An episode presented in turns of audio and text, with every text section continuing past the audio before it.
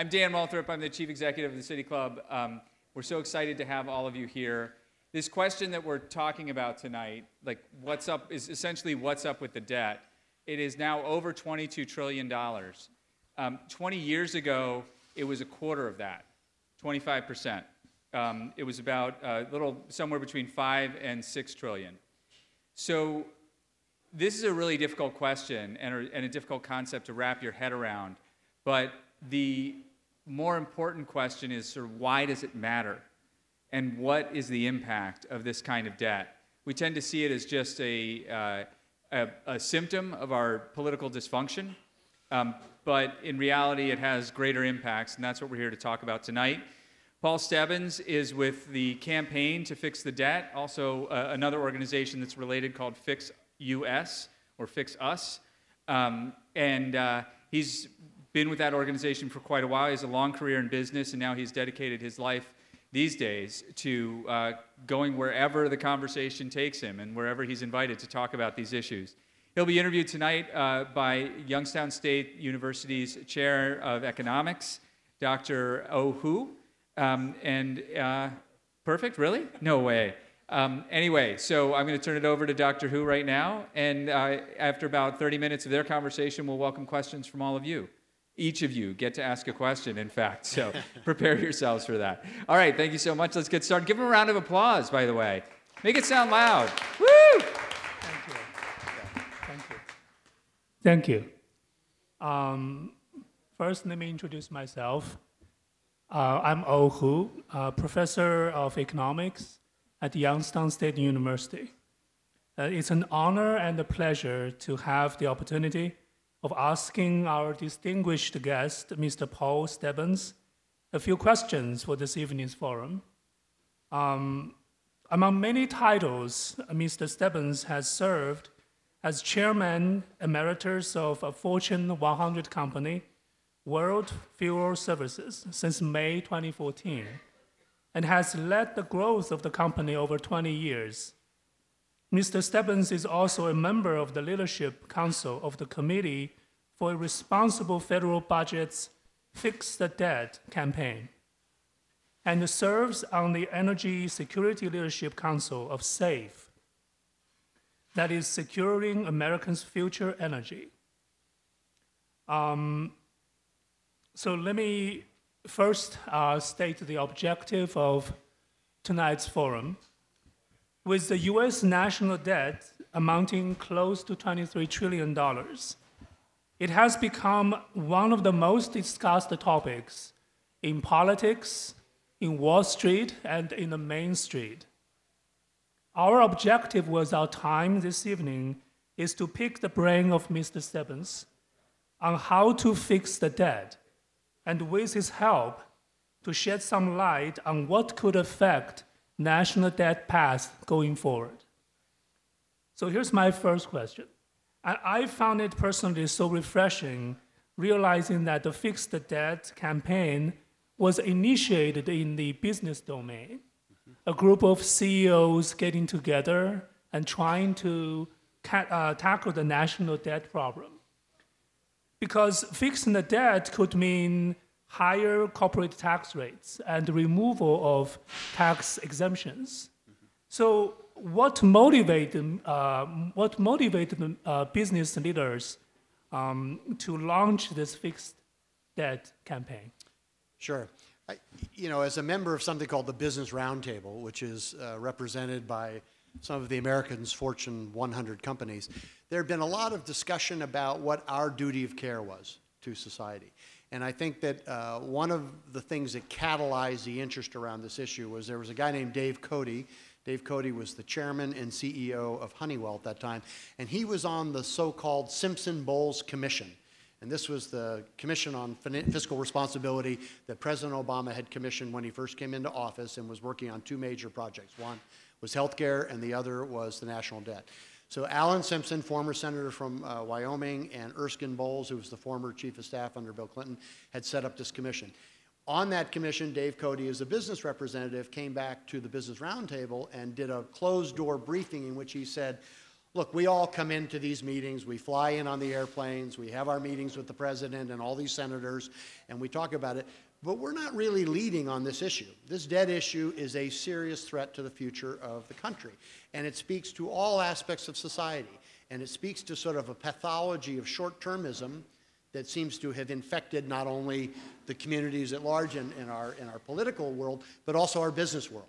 So we're all thinking in quarterly returns, we're all coming in short term, but we're not taking a long term look at this issue. So we have a duty of care to take a leadership role.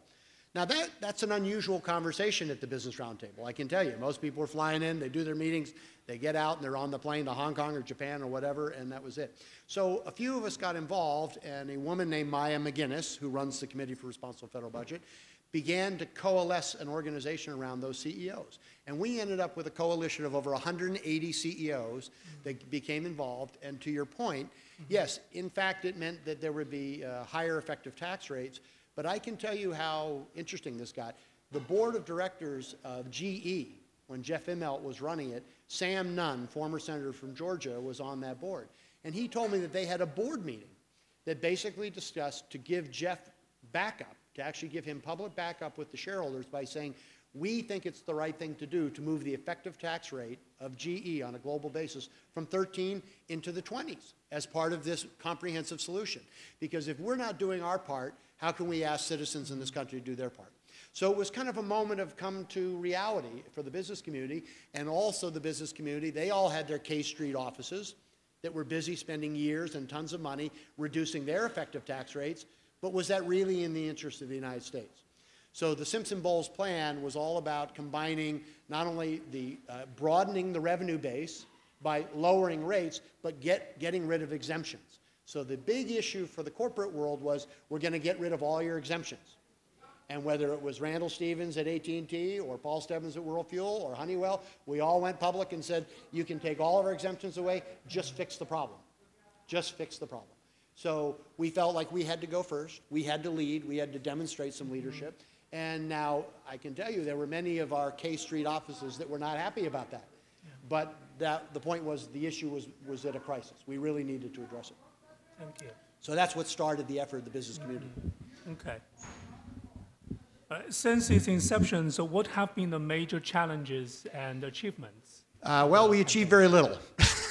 so we brought together 180 CEOs, and we spent a lot of time and effort trying to catalyze national effort. The Fix the Dan- uh, Debt campaign uh, ended up signing up close to 400,000 members with 35 state organizations around the country to educate the public about the crisis that we faced. And the problem with the debt is, as, uh, as you know, Erskine Bowles used to say, everybody sort of says, well, how do I see it? You know, how does it affect me today? How do I know that this theoretical 22 trillion, back then it was only 10 or 12 trillion, but how does it really affect me and why should I care, right?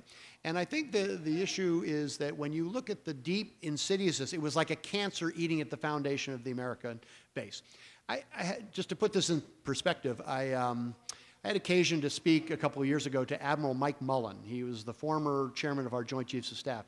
And I asked him, what were the great threats to America? And he said, our failure to deliver K through 12 education, fiscal irresponsibility, which is to say the national debt, because it speaks to the core of your economic power and your competitive position in the world. If you're, if you're drowning in debt, it's going to be very difficult to project power. Third, he said energy independence, and by that he meant not just oil, but he meant fresh water and fertile soil. How do you feed the world, and what do you do when there's massive migration due to drought? And lastly, political dysfunction. So, what I began to learn when we were on this journey was that there was a very deep correlation between the debt issue and political dysfunction. And the reality is, is that there are many, many people in the political theater who know how to fix the problem. We know how to fix and stabilize Social Security for the long term. We know how to fix the health care issue, and, we, and there's a lot of data around that the nature of politics right now is highly ideological, and it is more interested, it, the, the political system is more interested in keeping these issues alive to attack the opposition than it is to solve the problem. It's more valuable as a political weapon than it is as a solution. And both sides would like the other side to take the heat. And so when you see the AARP sending thousands of postcards to old folks' homes in Florida in an election year saying you're going to throw grandma into the snow, that is not conducive to having an informed conversation about how do you fix Social Security. It becomes highly politicized. So what we found is that it was difficult to solve. We had a moment in time. Simpson Bowles Commission had a fantastic effort. We brought a lot of uh, pressure to do it, and it failed. And I would argue it failed for purely political reasons. At the end of the day, the conservative caucus that John Boehner was managing made it very difficult for him to make those compromises. And uh, President Obama at that time had so alienated the hard left by his commitment to try to reform entitlements that he, both sides ended up being caught by their worst extremes, and it killed the deal. So I watched that up close, and that is part of what led us to the Fix US effort was we will never fix the debt if we do not fix our deeper pathology, which is just in, uh, like a viral infection, has taken over our political process. Okay, thank you. Um, Trump administration you Yes. know, they made a promise to cut the debt, but you know the debt has been steadily increasing. In fact, uh, it- it's, a, it's just a statistical fact. I mean, the OMB will tell you this. It has nothing to do, or the Congressional Budget Office will tell you. So we have added, so as you, as you know, there's the debt, which is the large, huge accumulated pile over many, many years. And then there's the deficit, which is the annual budget cycle. How much are we in deficit each year when we go into a budget? Well, we've added 60%. 60% to the deficit has been legislated into existence in the last two years by a fully Republican Congress and a Republican White House. Now, I'm not a partisan. This is not a partisan attack, but it gives you an idea of how difficult this issue is. Because it, would be, it was very easy under the Obama years to say, well, it's all those spendthrift Democrats. They just want to spend all that money and they don't care about saving money. And all us fiscal conservatives are the right guys. And so Donald Trump as many Republicans have, ran on the fiscal conservatism of we will fix this difficult problem, we'll be the responsible people, we will balance budgets. Well, last time we had a balanced budget was under Bill Clinton, right? And that's quite a long time ago. In this last two years, we have legislated and added 60% to the deficit. We are back to tracking at trillion dollar deficits. Now, we haven't seen trillion dollar deficits since the worst of the financial recession.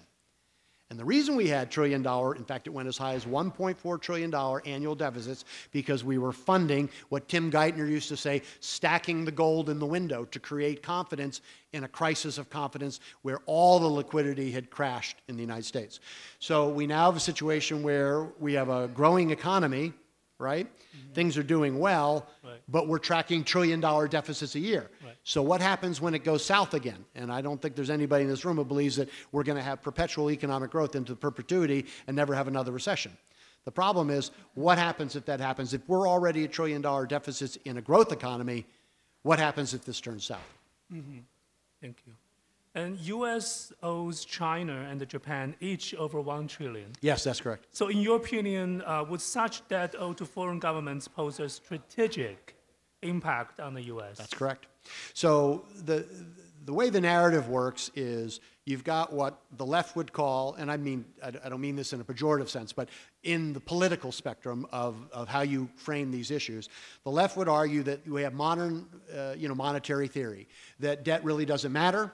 You should sort of spend until as long as you can. Interest rates are at historic lows, and they're going to stay that way for a while. In fact, we're already into negative interest rates and all that stuff. So, if that's the case, who really cares about the debt? We're the reserve currency of the world, so it will never matter because essentially we're only negotiating with ourselves. Well, right now, about 60% of the debt is held by the United States, ourselves, so we, quote, owe it to ourselves, and about 40% is held overseas. And to your point, uh, Dr. Hu, uh, you've got about 10% of that is with China, and about 10% of that is with Japan.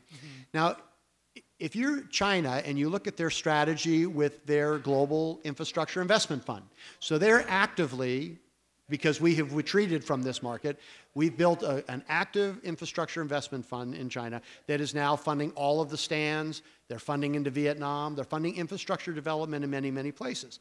But here's the catch. In many instances, they're making sure that those loans are repaid in yuan, not dollars. And the purpose of that, strategically, to your point, Dr. Hu, is their objective long term would be to reduce the vice grip that the United States has owned on having the dollar be the reserve currency of the world. So strategically, they're doing everything they can long term to shift that so that the yuan could be part of that of that uh, matrix of, of reserve currencies. So in some ways, we're sort of living in this wishful thinking that, that we are completely unattackable, unimpeachable on this reserve currency. There are many economists that would argue that we don't argue from as strong a position of strength as we might have. When you think about that after World War II, we had 52% of the world's GDP. Well, we're about 23% now, right? And when you think about that as recently as 2007, our debt to GDP was 37%. It's now 78%, and within 10 years, it's going to be at 108%. And if we don't change any of our current law, we'll be at 200% in 50 years. 200% debt to GDP. And we're, so how long are you the reserve currency of the world when your economy is vulnerable? So I would say that uh, if I was thinking in strategic terms, I don't think it's in the United States' strategic interest, for all the reasons that Admiral Mullen pointed out, to be so fiscally irresponsible that we put at risk the future of, of the entire experiment by virtue of putting ourselves in that much debt where you have no flexibility, no maneuverability, and God help us if we're ever not the reserve currency. It kind of brings me to the next question. You kind of touched the, the, the, the point a little bit. Uh, you know, Paul Krugman, Yes. Uh-huh. Uh, a fiscally liberal economist, and he argued that the U.S. government hasn't spent enough.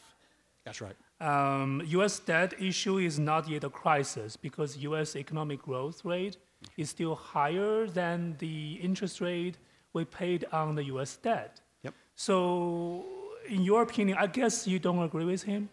Well, so I would say that uh, we we live in a world of bumper sticker politics, right? If you and so I would say that if, if it fits on a bumper sticker, it's probably not true. And so right now we live in a political narrative where we have got this sort of reductionist instinct where we've so deeply simplified these issues. So I would it's not that I disagree with everything that Dr. Krugman, uh, who is a Nobel laureate in trade policy, um, he for a long time has been a debt skeptic.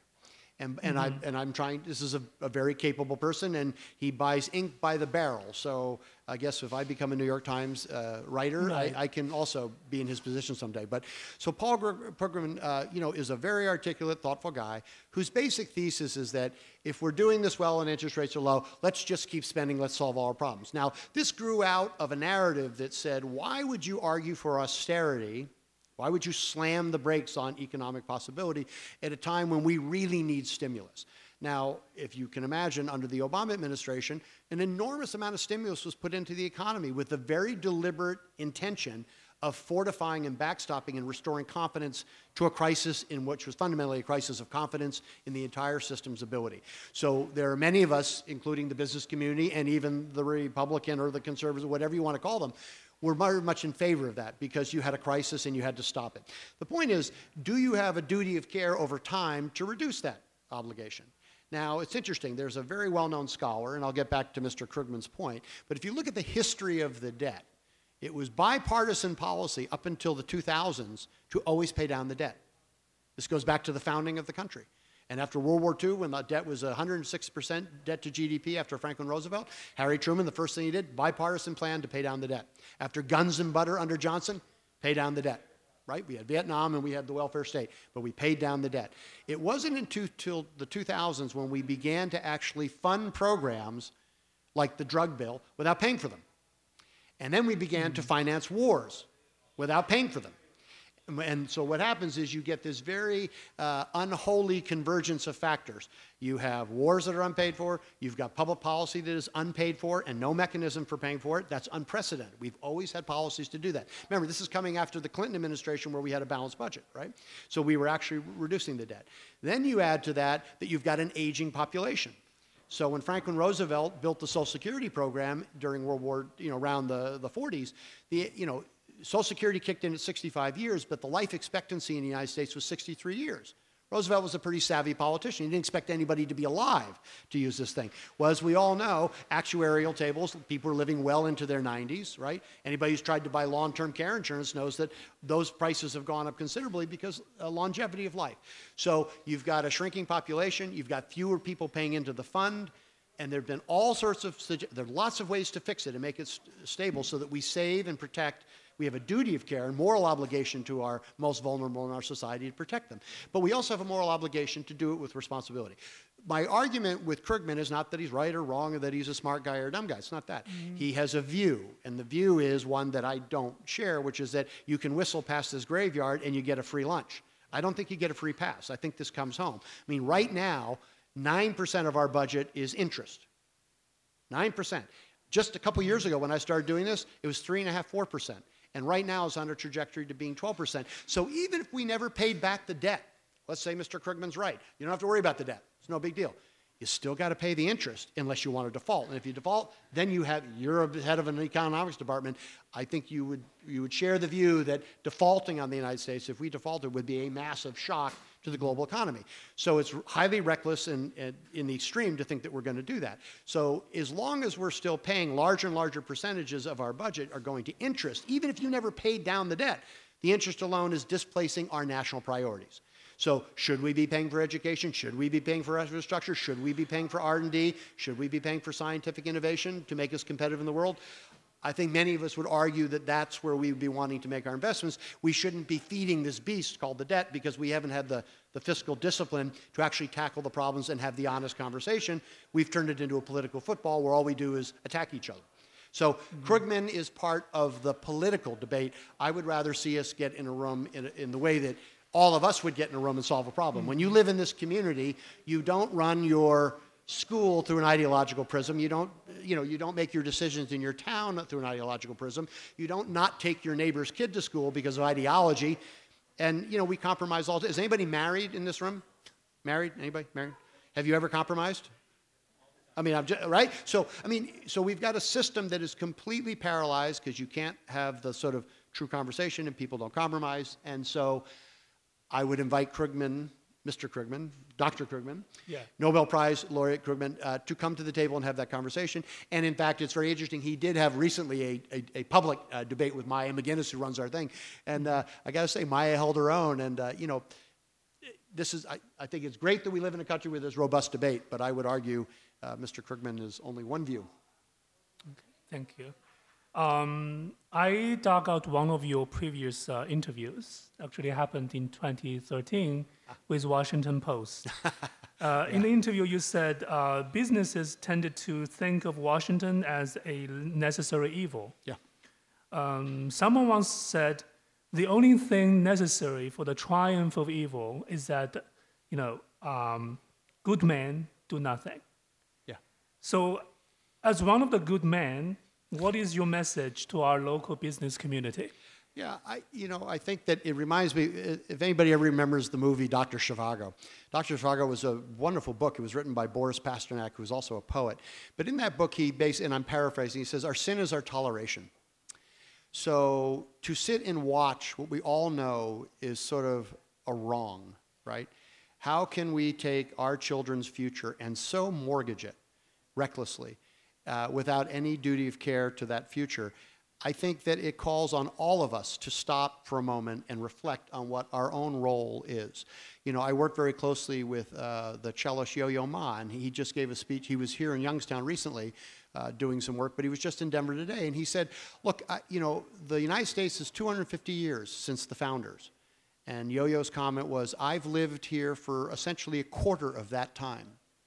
How can you know this? How can you be part of this extraordinary experiment and not feel that you have to act, that you have to do your part? Well, the business was part of that. And you can't just go in and have all the benefits. Look, I am exhibit A in the American dream. I grew up in Connecticut and Texas. I've worked underground in a mine to make money to pay for college. I've driven lumber trucks to make a living. I've waited tables. I worked at hardware stores loading cement. I worked at a gas station when I was 13 years old, and I went to Georgetown University and became a government major, and now I went on to build a Fortune 100 company. I am Exhibit A in the American dream. That's an extraordinary privilege. I've, had, I've built 186 offices in 56 countries, and I, I wouldn't trade that experience for the world. But to think that I did this because I'm some genius is insane. I did that because the American experiment allowed me to do that. It gave me the capacity to do that. And so we have a duty of care. I can't just sit there and buy a ranch in New Zealand and think it's not my problem, right? I mean, the very experiment that made me possible, I have a duty of care to protect and preserve and defend. At all costs. And so we have to get out of the short termism, which is this viral pathology which has infected our politics. Everything is short term. You know, there's no long-term strategy in our political war right now. And the business world is living quarter to quarter because you're thinking about the next month's earnings. And some hedge fund can come in and buy your stock and leverage you up and take cash short term or do stock buybacks, all the stuff that's short term. We are an integral part of the social experiment. Business has a duty of care to society. We are part of that fabric. We should be thinking about long-term stewardship of value creation, not just short-termism. So for all those reasons, I have a very deep and passionate feeling that business should be at that table. We should be part of that solution. We should be leading. You don't get to just say, you know what, I'm a business guy, I got stuff to do, and my board doesn't really care about the future of democracy or this great American experiment. I don't buy that for one minute. I don't buy that for one minute. I think we have a duty of care to lead on these issues, and we should be heard all over this country. And there's a good reason why people are cynical about business. Because you're flying around, you know, Steve Schwarzman's got his airplane, he's flying around, and, you know, I'm losing my place in society. I thought if I waited patiently, I'd get my piece of the American dream. I've been working hard, and my wages are going down. I don't have a seat at the table, and these guys are doing better and better, and I don't see them involved. I, I get it. You know, the pitchforks are coming. So business had better wake up and be at the table. That's my very strong view. Mm-hmm. And uh, I'm from uh, YSU. Um, so, uh, you know, one of the main goals of this campaign is to raise awareness. Yes. And so, what's your message to college students? Yeah. Gosh, so it's funny. I was telling Dr. Hu earlier. I did a I did a presentation in uh, Denver a few years back, in which I spoke to a graduate class of economic and accounting types and, uh, and an undergrad class. And it was fascinating because the undergrads, you know, there are 30 of them, and the professor was a, was a former retired accounting uh, guy who just was teaching as sort of an adjunct professor. And I walked in and I said, there I am in my coat and tie, Mr. Corporate Dude, and uh, they're all sort of, you know, you've seen them, the undergrads sort of slouched down, wondering what I was doing there. So I, I asked if anybody had heard of Simpson Bowles. Complete blank stare, no idea what I was talking about. But I asked if they'd heard about Occupy Wall Street. Oh, okay, they heard about that, right? And I said, so what was that about? You had all this frustration and angst and tense downtown. Boy, you know, you, know, what, you upset these guys, right? You want to get those one percenters who are doing something evil to you. I'm not sure what it is, but so there was a lot of angst. And I said, but man, what, what, you know, have you ever met a one percenter? And all kind of looked around at each other. I said, well, you have now. I am 1%. I'm the guy. Right here, you've met one. And half of you want to be me, and half of you hate my guts. You don't know why, but that's it. Well, now I had their attention, right? And I said, and you people with your Twitter, you know, you can take down a government in Egypt on Twitter, and you're not at this table on this conversation. This is your future. We've completely mortgaged your future. Why are you not in this? Why aren't you at this table? Why aren't you voting? Why aren't you engaged in public policy? Why aren't you paying attention? Please come into. I need you at the table. Desperately, I need you. And you know what? 15 of those kids came up afterwards and signed up and became active in our campaign, and I'm very happy about that. And you don't have to raise $100 million and run for Senate or be a Supreme Court justice. You can do this in your community. And here's the, here's the great falsehood of this political process and the debt issue.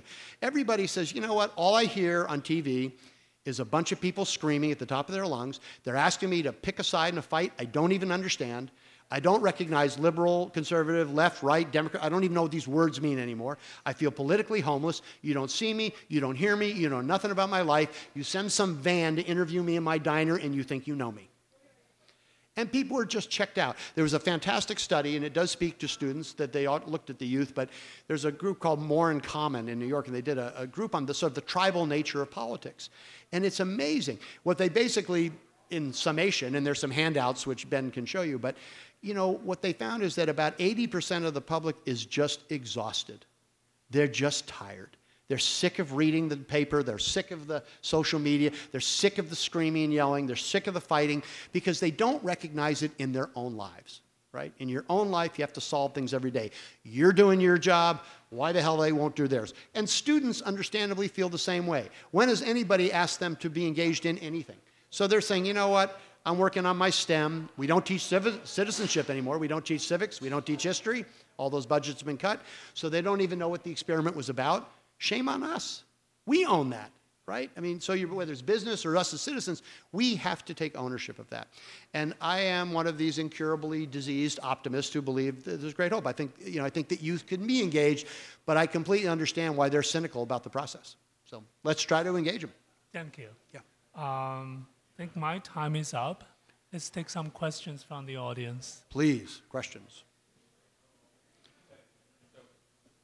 You guys are all welcome to come up here to the uh, to ask a question. I want to ask this question. I have two questions, but I'll start with this one. What is the end game? So we're getting to. I, I got to imagine from an economic standpoint, Doctor Who. Perhaps you have an answer to this too.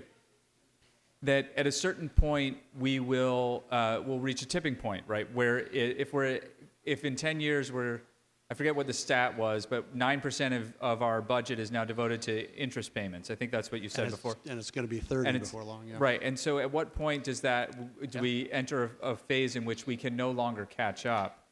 And it's not like, it's not like your email inbox where you can't catch up and you're just like, whatever, that's not my email anymore. I have a new email address. um, it's, it's a little more uh, grave than that. So what, what's the end game? So there's a couple of things. Un- I mean, and I say this with great trepidation, but I think many of you would agree. Uh, the nature of our political process right now is that if it is not a state of complete massive crisis, it's difficult to generate response, right? And the political process, by its nature, responds to incentives. So, in fact, when people say the political process is dysfunctional, it's actually a misnomer. It is functioning like a highly tuned surgical instrument. It responds absolutely to the incentives. And right now, Nobody pays attention to this issue, so they do not respond to it. So, what happens is when there's a crisis, when the Social Security Trust Fund defaults in 2033, and everybody's Social Security, from Paul Stebbins from Miami, Florida, and New York City, and grandma in that home in Florida, both have their Social Security payment dropped by 23% overnight because by law you cannot borrow to fund Social Security. We're using a reserve right now, and that is what is subsidizing Social Security payments. So when that crisis hits, maybe there'll be a response. But I would argue that's no way to run a railroad. So when does that tipping point come? The Medicare Trust Fund has already been in default. Shame on us. Everybody knows it needs to be fixed. Nobody wants to take the heat for fixing it. So I don't know where that magic tipping point is where confidence in the US reserve currency of the world begins to default and everybody says, I just don't care what the United States is doing anymore. Your economy isn't big enough to care, and I'm going to go do my reserve currency. I don't know when that is. I don't know when that moment is. But, you know, psychology is a strange thing. Any of you who've ever been investors, you've always heard Warren Buffett talk about the strangeness, the strange psychology of the stock market. So a stock goes up or down 30%. And he would argue, is the underlying asset that you owned 24 hours ago literally 30% different? I mean, is that land in Des Moines 30%? No, it's probably not. It's emotion. So we live in a world of emotion, and perception is truth. And that's a very powerful thing. Right now, when the perception is it's the reserve currency, even if it's bad, it's not bad enough. But what if that were to change? What if that were to shift just a little bit? Look what happened a couple weeks ago in the Wall Street Journal. This is very obscure inside baseball. The repo market. This is the measure of how banks all trade with each other. You know a lot about this, and I'm sure you teach it. The repo market was the first flare that went up during the financial crisis of 08. You couldn't roll your commercial paper because there was no liquidity in the system. And this is among institutions which just routinely do this without any question. And the minute there was doubt, confidence dries up, nobody can take the commercial paper, and then you have a real crisis. Well, this just happened two weeks ago again.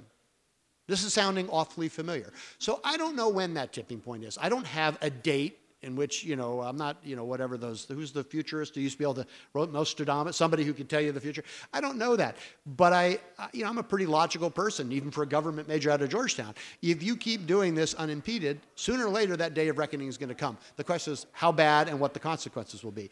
I come from school that says I would rather have people intelligently solve these problems in advance of the crisis. We just live in a system where that isn't how the system works right now. And we have the power to change that as citizens in this room. We have more agency than we think. Good evening. How are you? Hi, um, can you tell me what the specific plan is to reduce the debt? Yeah, so there's, there's lots. Uh, so, first, you need to stabilize the trajectory.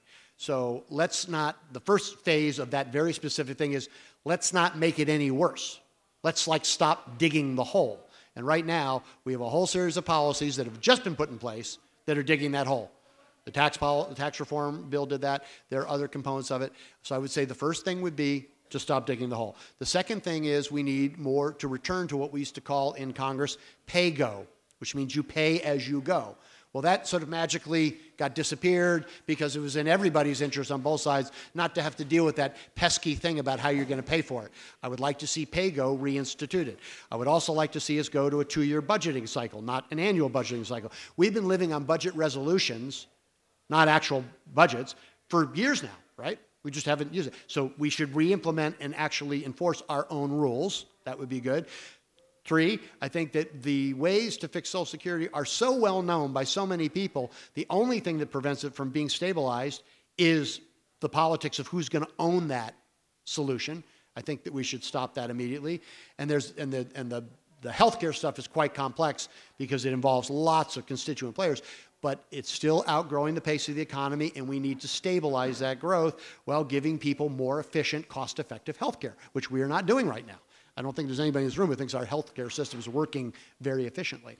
So there are many very specific things. And then when you go line item by line item, what where we're headed towards, which is the downside, is about 60% of the budget is mandatory spending. It's just automatic every year. You don't have any choice. Nobody passes any law. It's just by automatic thing. But that's escalating in its size.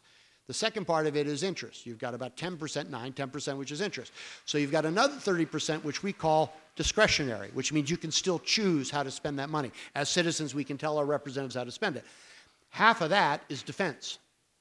The other half is every other choice we make as a society.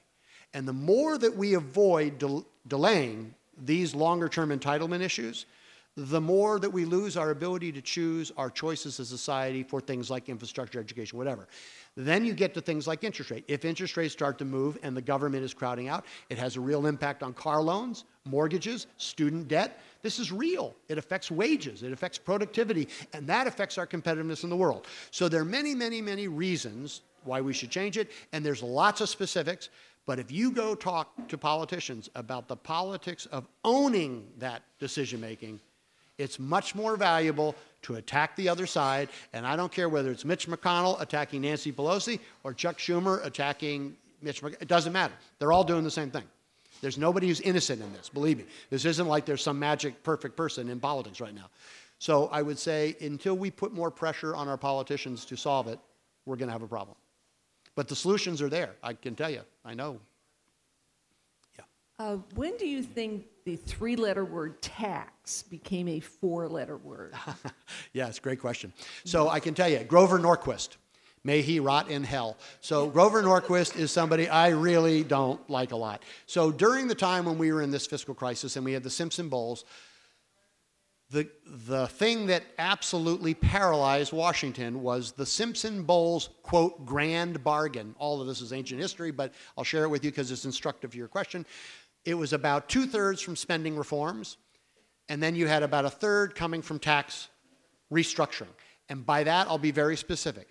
Lower all rates across the board, because that will attract capital to the United States for investment. It's a very sound policy. But in exchange for lowering those rates, we will abolish exemptions. And under the Simpson Bowles plan, they had an idea called the zero plan.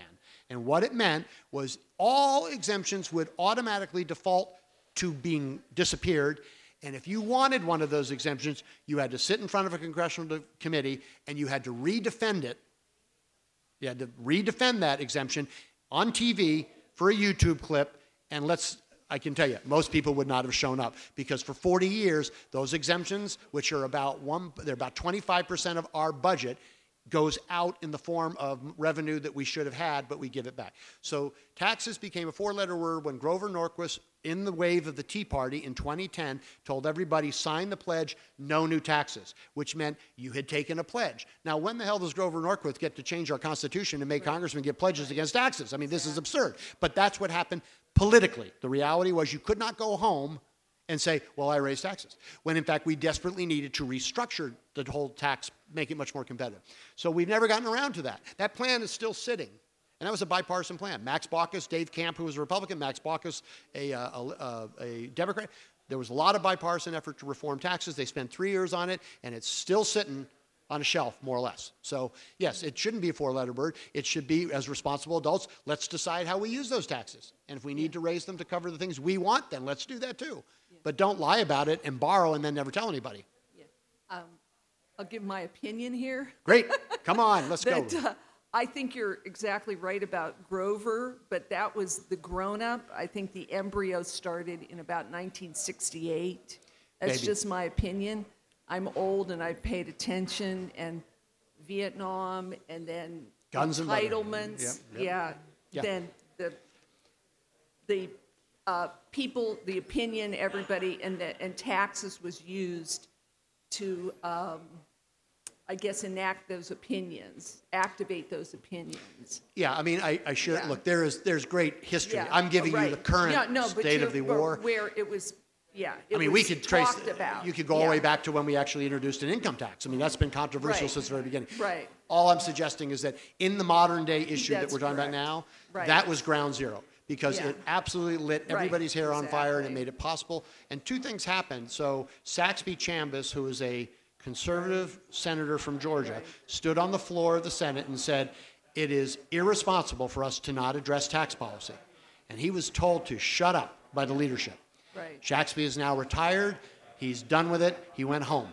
Kent Conrad, on, uh, Dick Durbin on the spending side, stood on the floor of the Senate, tremendously courageous, and said the Democrats have a duty of care, a moral obligation to be the thought leaders on reforming and making stable entitlements. Don't leave it to Ted Cruz. We should be leading that conversation, but they don't have the courage to do it. He also got muzzled by Harry Reid for saying that on the floor of the Senate. So you've got a system that, again, is more interested in keeping the fight alive than solving those problems. Right. So, now that I've beaten you into mute, more questions, please. Yes, thank you. Oh, she's back. Yay. Okay. Thank you. So Paul Krugman writes a lot about inequality. Can you can you summarize Krugman's position on inequality and then tell us your position on how inequality has an impact on the national debt? Yeah, so um, I will not, I will not attempt to summarize uh, Paul Krugman's position on inequality. Uh, he has, uh, I would, I would refer you to the New York Times, and you can read pages and pages and pages about his view. Um, so, what do I think about inequality? I think it is uh, probably the most profound crisis of our moment socially. You've had massive globalization, massive displacement of change in jobs. It's created a lot of fear and uncertainty in many communities. We're sitting in one right here that is very much uh, a reality of that. Uh, to pretend that it doesn't exist is madness. And if you've got uh, a hollowed out middle class, people are losing ground on wages, you've got a, a, a higher income that has got capital and is continuing to make more capital, I have no problem with Bill Gates making lots of money and giving it away any way he wants. What I really have a problem with is that we have not done our duty of care. This is back to the long term, short term. Business can't just say, look, I have to compete in a global market and be a global company, and we have to be a globalized world economy.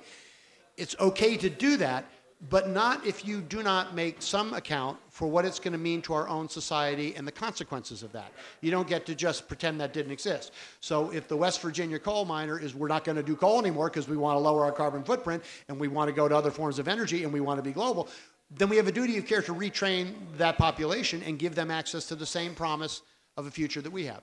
If we don't address that well, then I think we've done an enormous disservice to our society. So inequality is a moral issue, it's a profound issue, and it's not just an economic one. It's not Paul Stebbins versus Krugman. And it's not just business versus the other guys. It's much more complicated because it speaks to our social values.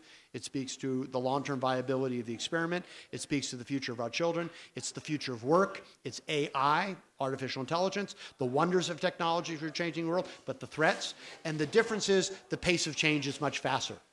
It's much faster. So we have, I think, I feel very strongly that we should be talking in great depth about that. I think we should get out of this short termism which is the pathology which has infected our business community, it's infected our politics, it's infected our social media, it's affected our attention spans. We can't get off those damn devices, right?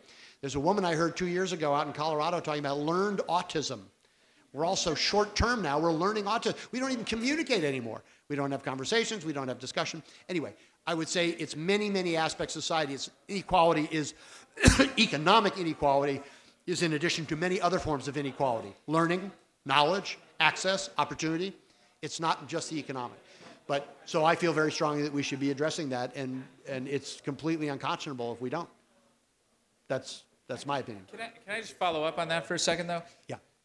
What kind of impact does social and economic, socioeconomic inequality, as it is experienced in America today, have on the debt? It seems that if we had less inequality, there would be more revenue, more tax revenue generated. Correct. Discuss. I couldn't agree more. I don't have much to add. The whole idea is if we are thinking holistically about our economy and the American experiment, this very fragile, amazing thing that we've had for a couple of hundred years, and we are busy screwing up to a fairly well, uh, which seems very sad to me because I have lived all over the world, and believe me, I don't, I don't, I don't think we could have the current Chinese system run America. You know, I don't think I don't want I don't want Erdogan of Turkey running America. I don't want the guy running Hungary to have America. So I think uh, we're sort of at a moment in time where you're right by including people back into this economy and making a place for them. You make a far more productive, stable society. You've got a future for our kids. It's, it brings back a more robust social fabric. You know, there's a deep relationship between, you know, look, we can teach all the STEM we want science, technology, engineering, that's great. But if we're not teaching citizenship and empathy and care and telling the stories of this great country and our shared cultural imperative, there comes with that a duty of care. And I don't think we have that conversation. So it's not just the economic part. The richness of society is partly economic, but it's all the other things that made this experiment great. So I see them as integrated. And the sooner we get to it, the better. Uh, anyway, that's my own. I feel like Dennis Miller now, but that's just my opinion. Yeah. Uh, recently, within the last couple of weeks, there is a uh, thing about the new business. Uh, uh, some business leaders Yes. Huh? nationally who have said we've got to start caring about the community. Uh, short-termism, which you've talked about, not not not the emphasis on shareholders' profits, Correct. but instead uh, the commitment to workers and to others. I was particularly interested in that, both because of what you said, but also because it. I remember being shocked when people didn't want BP to have to pay for their oil spill because that would cut shareholders' profits. So, I mean, the, the BP thing, I, I, don't, I don't know enough about the detail of it, uh, to, but I, I, I know the Business Roundtable one extremely well. I was a member of the Business Roundtable. My longtime partner since I was 25 years old, who's the chairman and CEO of the company that I was chairman and CEO of, is a member of the Business Roundtable, and he's a signatory of those principles. So, my first remark is and, and I don't mean to sound like a cynic, but it's taken an awfully long time for that organization to give what I think is a complete statement of the obvious. Like, like why is this news? Like, when did, when did this not become the fundamental duty of care of business, right? When did all of a sudden, you know, when did shareholder agency, you know, be, I mean, so if a hedge fund comes in and, and does a hostile to my board and wants to leverage my balance sheet, take all the cash, they, ha- they can sell the stock anytime they want with impunity. I actually have to run the enterprise.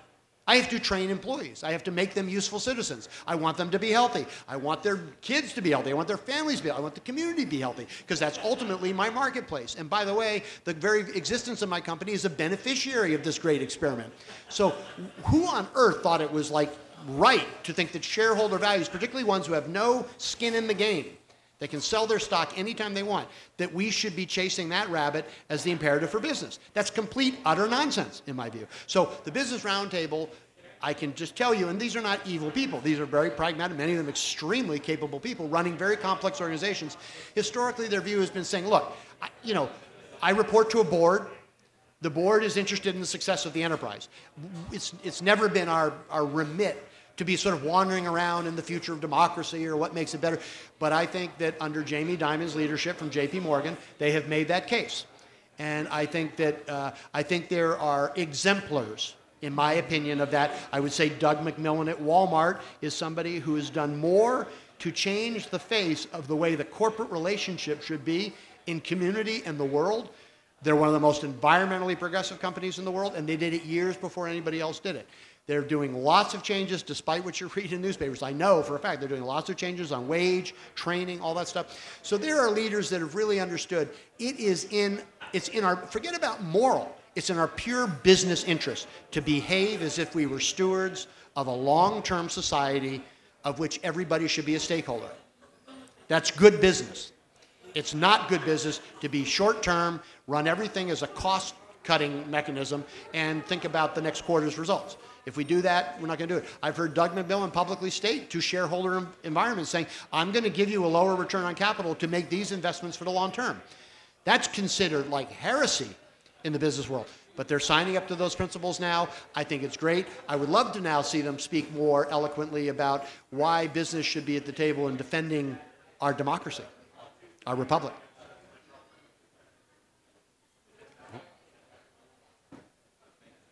Sure. Hi. Hey. Hey. So I'm going to ask kind of a naive question. You've talked about, and I get, right, how polarization on the issue of spending is a political advantage. And I get who benefits from that on each side. Economically, who benefits from that polarization? Well, uh, right off the bat, I would say that one of the strongest beneficiaries is the media revenue model, because it's you know Jerry Springer sells, William Buckley does not. So MacNeil Lehrer's gone, and you know warfare sells. So you know the head, of, the former head of Moonves, whatever the heck that guy's name was at CBS, flat out said, "Look, this, Trump made more money for us than any single. It, you know, they're much more interested in the fight than they are in the solution. So we're all part of that uh, problem. But polarization is more complex in the sense that John Haidt, I highly recommend anybody in this room who wants to learn about this polarization, the tribalism that has begun to infect our country. A guy named Jonathan Haidt, H A I D T, wrote a book called The Righteous Mind. It is a brilliant piece of work. And Jonathan Haidt was the first guy that, for me, as a business guy, a pragmatic person, I thought all this problem around polarization was if I fix the engineering, we would solve the problem. If we fix the open primaries, five to six percent of eligible voters show up in the primaries, and they're the true believers, and they're highly ideological. Most people are not engaged. They send true believers to a gerrymandered district, which is safe, and it's been made safe over many years. When I worked in Congress as an intern, there were 100 competitive districts. There are 12 left. So all you have to do is win the primary. So I used to think, let's just fix the engineering and we'll send fewer nuts to Congress, right? We'll have more responsible leadership. But it's deeper than that. And Jonathan Haidt was the one who said, so think about it in terms of traditional values. If we hear the word progressivism in its traditional value system, it meant pluralism, generosity, inclusion. But in its most illiberal form, in its most illiberal form, it's the limousine liberal lecturing you on bathrooms in North Carolina and shaming you if you don't agree. Okay, well, that's, that makes people uneasy, right? So they're not sure what to do with that. Social conservatism, family values, community, the Reagan Revolution, Morning in America, blah, but if that turns into Grover Norquist lecturing you on Planned Parenthood or tax policy, that feels a little illiberal. It's very judgmental. Look at, look at libertarianism. Edmund Burke, you know, uh, Adam Smith, Moral Sentiments was a brilliant essay, or, or Alexis de Tocqueville, Liberty in America. Even Frederick Douglass, you know, I'll work with anybody to do right. But if that turns into Americans for Prosperity, pounding down every door saying, take them out, beat them, kill, okay, that's highly illiberal. Or the authoritarian, which used to mean, you know, justice, community, police, but if that turns into nationalism and racism, so if these illiberal instincts take over the value systems, it leaves a huge hollowed out center where most of us feel confused, homeless, and we don't identify with any of those. That's when you retreat to your tribe because you don't know what to do. The institutions that I used to believe in, justice, business, government, are all not functional. Well, what does it leave me? I got nowhere else to go. So I'm just going to retreat and disengage. There's the fundamental value structure of. But what I find as I travel around the country, whether it's, I mean, I've been in northern Illinois where I hate Obama, and I've been in southern California where the teacher, I love Obama, and I've been in, you know, I've been Brownsville, Texas, I've been all over this country. And it's interesting. The nomenclature is the same regardless of political affiliation. What happened to my country? Who took it? I want to come home, right? I don't believe in any of this fight. I certain nobody asked me, you know, right? You don't know anything about my life, and I got to do my job. Why the hell won't you do yours? That's a deeper issue around polarization. Because when I go out in these communities, people don't hate their neighbors.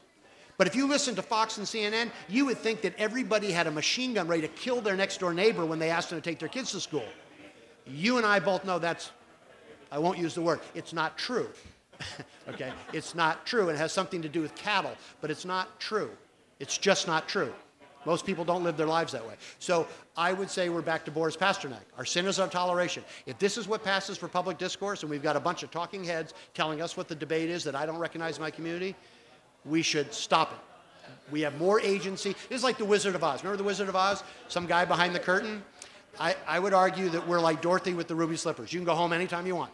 The heart, the brain, and the courage is not going to come from Mitch McConnell and Nancy Pelosi. It's going to come from our communities, us in this room, all over this country, saying, I'm done. Please stop with the ideological nonsense. Please solve some problems and restore some confidence in my country again. Please do your damn job now. Like, I'm tired of it because you're jeopardizing my children's future to say nothing of my own. Anyway, that's me. I just have one more, if I may. Um, you touched on some environmental issues Yes. and policy. Can you talk about how climate change will be a multiplier for the debt and deficit? I'm sorry, multiplier for what? How, how will climate change be a multiplier for the debt and deficit, for these issues Oh that you're gosh. concerned about? Well, yeah, I mean, so it, it's sort of like, uh, you know, what is the cost of not being responsible? We, we are building up, this is like a, you know, th- this is another form of debt that's coming. It's just in a different form. So when Admiral Mullen talks about those four things, and he talks about energy independence, and he doesn't mean oil, he's talking about food, fertile soil, and fresh water. Imagine if you have hundreds of millions of people in mass migration because of potable water shortages, and what that would do to our national security. Just contemplate that for a moment. And the fact that we aren't willing to have non ideological, fact based conversations about the things that we can do. I mean, it's interesting. You talk to the guys at Google about the future of cars and all this, you know, independent drive. So think about your average vehicle. It's over engineered about 3,000%. You know, you, the truck takes the boat in and out of the lake once a year. It sits in a garage at night and it sits in a work parking lot during the day. I mean, it's so 98% is. I mean, if you go through the real calculus of what we pay for all of the cost of, of the larger environmental footprint, is huge. And we haven't paid that price yet. And as consumers, we're not willing to yet. But I would argue you're just running up a bill that's going to come back one way or the other. I would prefer it not be a national security crisis. But, you know, let's, let's, we got a lot of problems. That's one of them for sure. Anyway, I, okay. I got the hook.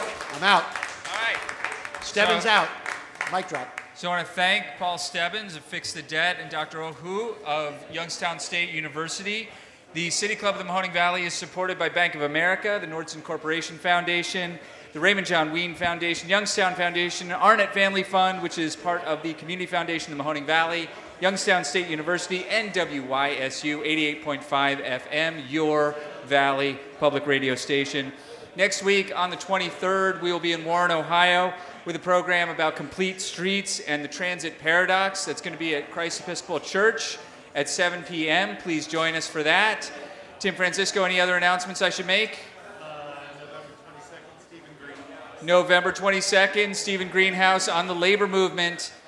Ladies and gentlemen, thank you so much for being a part of this forum. Thanks to our panelists. Give them a round of applause, please. And many, many thanks to our hosts here at Susie's Dogs and Drafts. This has been the City Club of the Mahoning Valley. Our forum is adjourned. Thank you so much.